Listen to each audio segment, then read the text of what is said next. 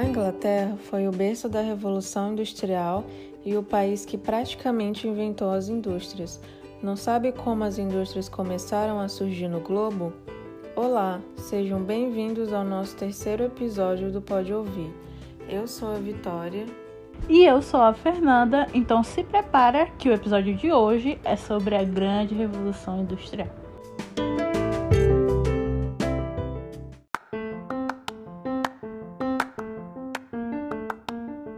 Estamos em 1760. Todos os produtos são feitos à mão por artesãos. É a época da chamada manufatura e do capitalismo comercial, onde as suas riquezas vêm do que você produz para vender. Mas na Inglaterra, com o acúmulo de riqueza dos comerciantes e os avanços tecnológicos chegando, surge um novo modelo de produção, a maquinofatura.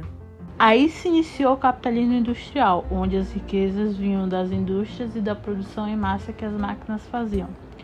E mesmo tendo começado na Inglaterra, isso não ficou só por lá. Logo, as máquinas começaram a se popularizar e a se espalhar pelo mundo inteiro, gerando a abertura de diversas indústrias ao redor do mundo.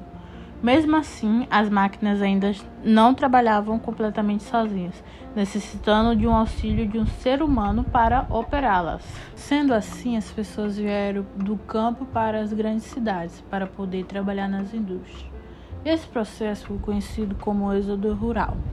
Mas eram tantos trabalhadores chegando que o desemprego aumentou drasticamente. Além disso, por não existirem leis trabalhistas naquela época, os funcionários começaram a ter a mão de obra super explorada. Alguns chegaram a trabalhar mais de 18 horas por dia.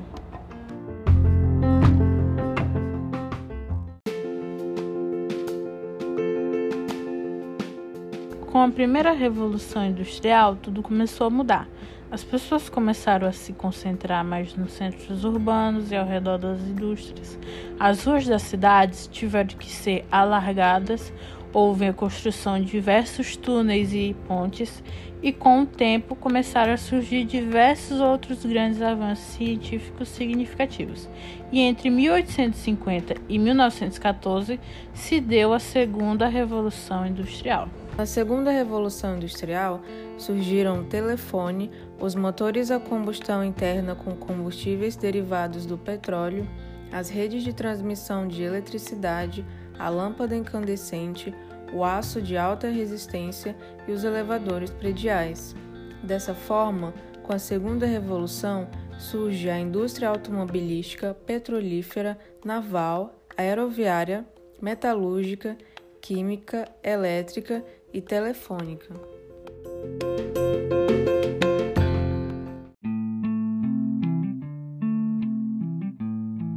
Imagine que estamos na Segunda Guerra Mundial. Para vencermos nossos inimigos, nós precisamos ser mais desenvolvidos do que eles. Armas melhores, veículos melhores, trajes melhores, enfim, o que eu estou querendo dizer é que na guerra as tecnologias surgem mais rapidamente e a terceira revolução industrial se deu início justamente em 1950, logo após a Segunda Guerra Mundial. Essa revolução foi um momento em que finalmente surge a eletrônica como uma verdadeira modernização da indústria. Agora, as máquinas de uma linha de produção poderiam trabalhar completamente sozinhas do início ao fim. Isso parece incrível, mas não foi tão incrível para os trabalhadores que foram demitidos das indústrias.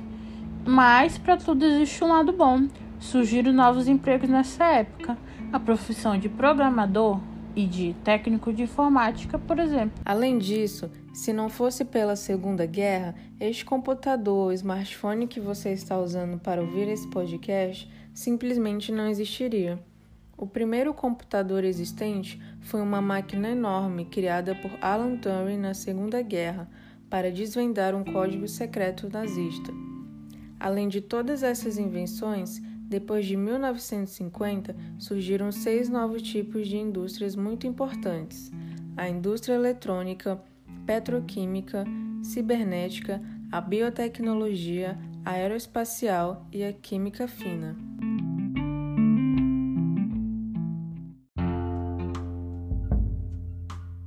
Se você tiver curiosidade em saber mais sobre as grandes revoluções industriais, a nossa recomendação é o filme O Jogo da Imitação de 2014, que conta detalhadamente sobre a história do pioneiro da computação, Alan Turing, e sua invenção super importante para a evolução da tecnologia.